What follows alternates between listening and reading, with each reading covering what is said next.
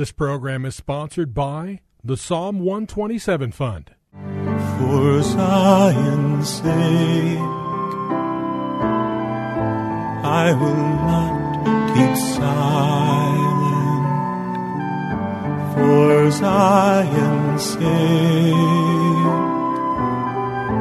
I'll not hold my peace. Welcome to For Zion's Sake. Isaiah 62:1 is taken directly out of the Hebrew Scriptures when the prophet Isaiah declared, "For Zion's sake I will not keep silent, and for Jerusalem's sake I will not keep quiet, until her righteousness goes forth like brightness, and her salvation like a torch that is burning."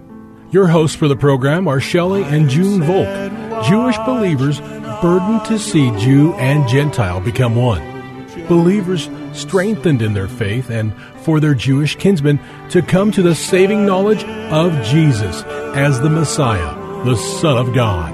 Bless the Lord. Good evening to you, and welcome to For Zion's Sake. We thank you for joining us. We're the Volks. My name is Shelley. And my name is June. Hi, everyone. It's a privilege to begin another week of broadcasting with you.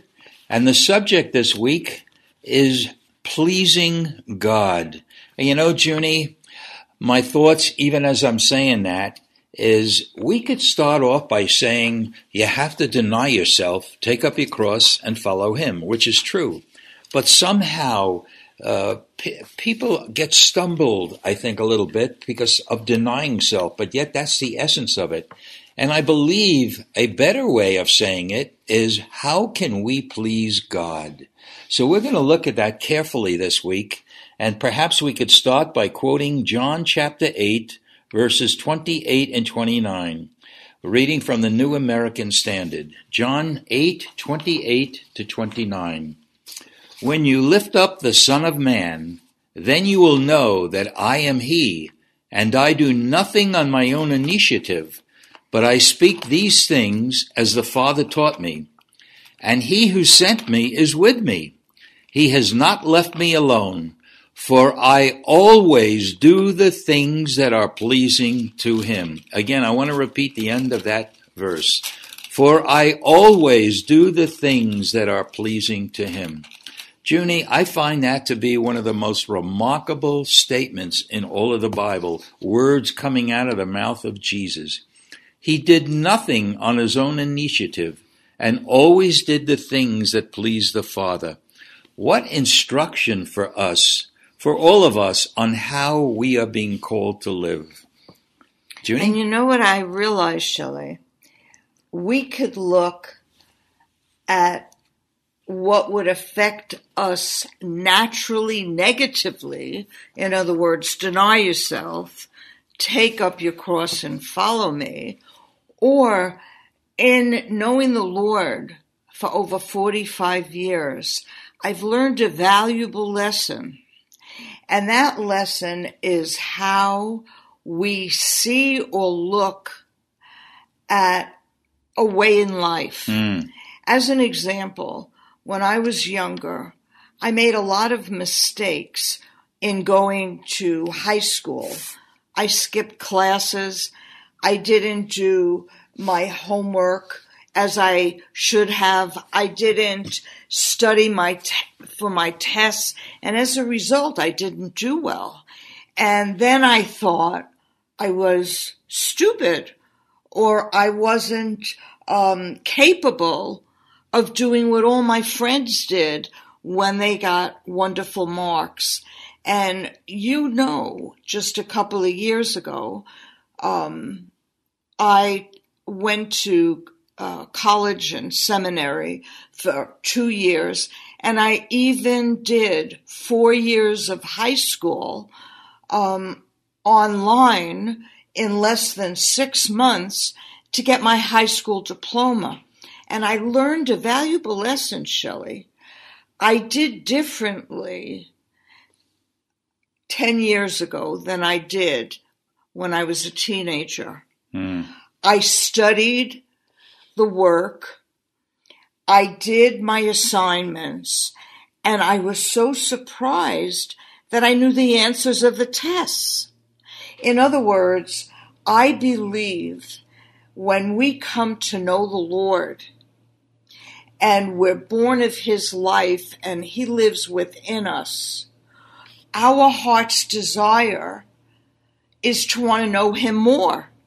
So if we live every day wanting to know Jesus more and asking for his wisdom or his life or his love, Shelley, it becomes a positive growth and encouragement to walk in the Spirit and not obey my flesh.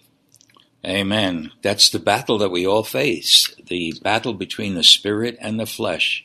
But what strikes me with this, Junie, is if Jesus, who was God incarnate, lived this way by doing only those things that please the Father, how much more should we therefore live in the same manner, always doing those things that please him?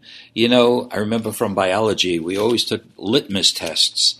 And I think this is another litmus test. How are we living? Are we living for our own pleasure? Or are we living to delight the heart of God, to bring pleasure to him? And our doing, what we do every day, really comes out of who we are, our being, so that what we do is really a result of how much of the Lord is living, how much we allow the Lord to live in us. And I think that's really what I was trying to say, Shelley, that when we ask Jesus into our heart and we give him our life, but we go on living our own life, it becomes burdensome to us to do what he would ask of us. But if we really allow Jesus' life to fulfill us and we desire to know his will for us and his purpose for our life every day, it becomes a new way of life. Thank you. And it becomes a blessing for us. And his commandments aren't burdensome. Amen. Amen. It's powerful. So I think we're saying the same thing, but the focus, one could look at, well, I don't know if I want to deny myself every day. I want to live my life the way I want. And I know we've talked about it before, Shelley, but we could be deceived not realizing that we're not our own person. Either we allow Jesus to be our master, or we're mastered by the evil one in our fallen nature. Right. There's nothing in between, Journey. It's one or the other. That's the way God is. So before we knew the Lord, obviously, we sought only to please ourselves, seeking our own pleasures. But as believers in the Lord, in the Messiah, in the Holy One of Israel, we are asked to undergo a dramatic change. And like you were saying, it's a new perspective, a new mentality, a new way of seeing things, a new way of living. It's an internal change, and it's really called a transformation. Listen to 1 John chapter 4. Let's begin with verse 15. 1 John 4, beginning at 15. Whoever confesses that Jesus is the Son of God, God abides in him and he in God. And we have come to know and have believed the love which God has for us. God is love, and the one who abides in love abides in God, and God abides in him. By this, love is perfected with us, that we may have confidence in the day of judgment. Because as he is, so also are we in this world.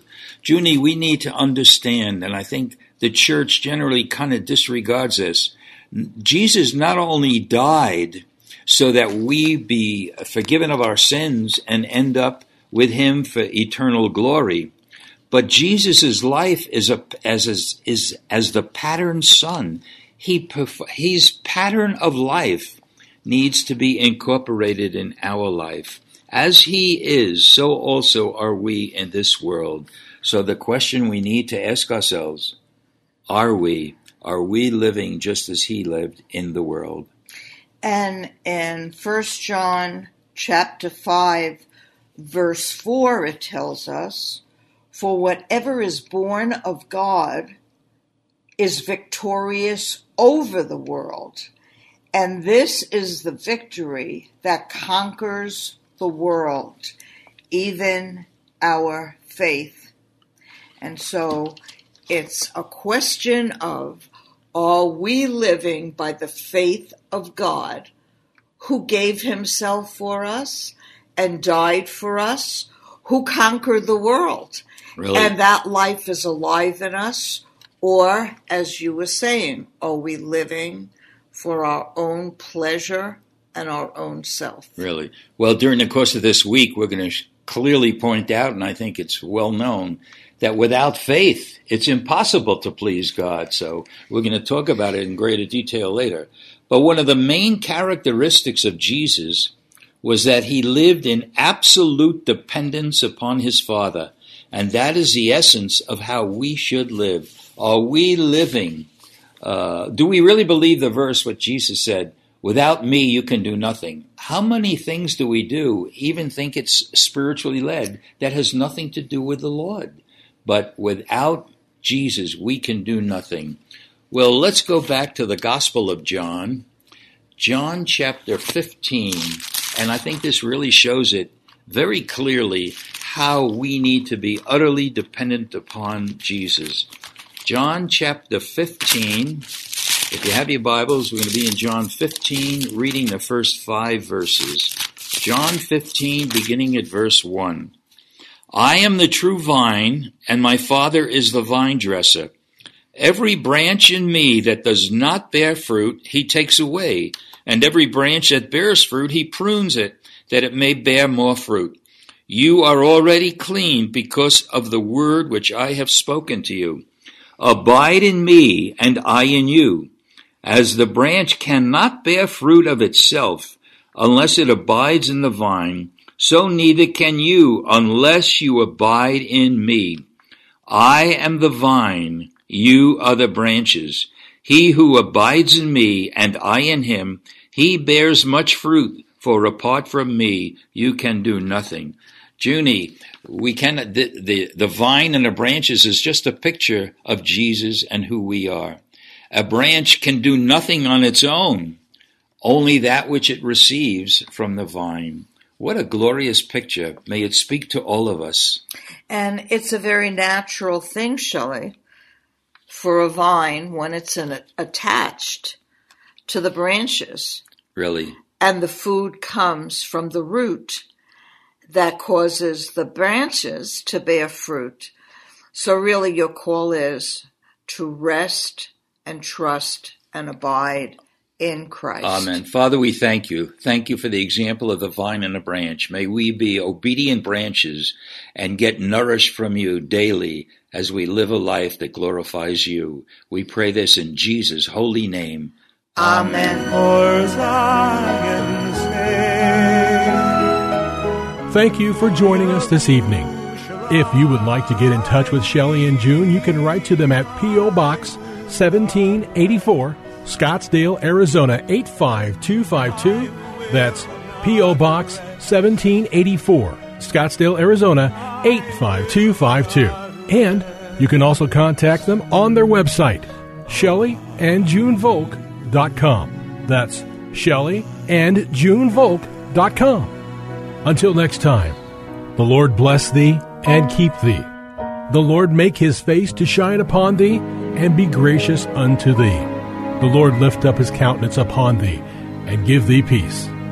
This program was sponsored by the Psalm 127 Fund.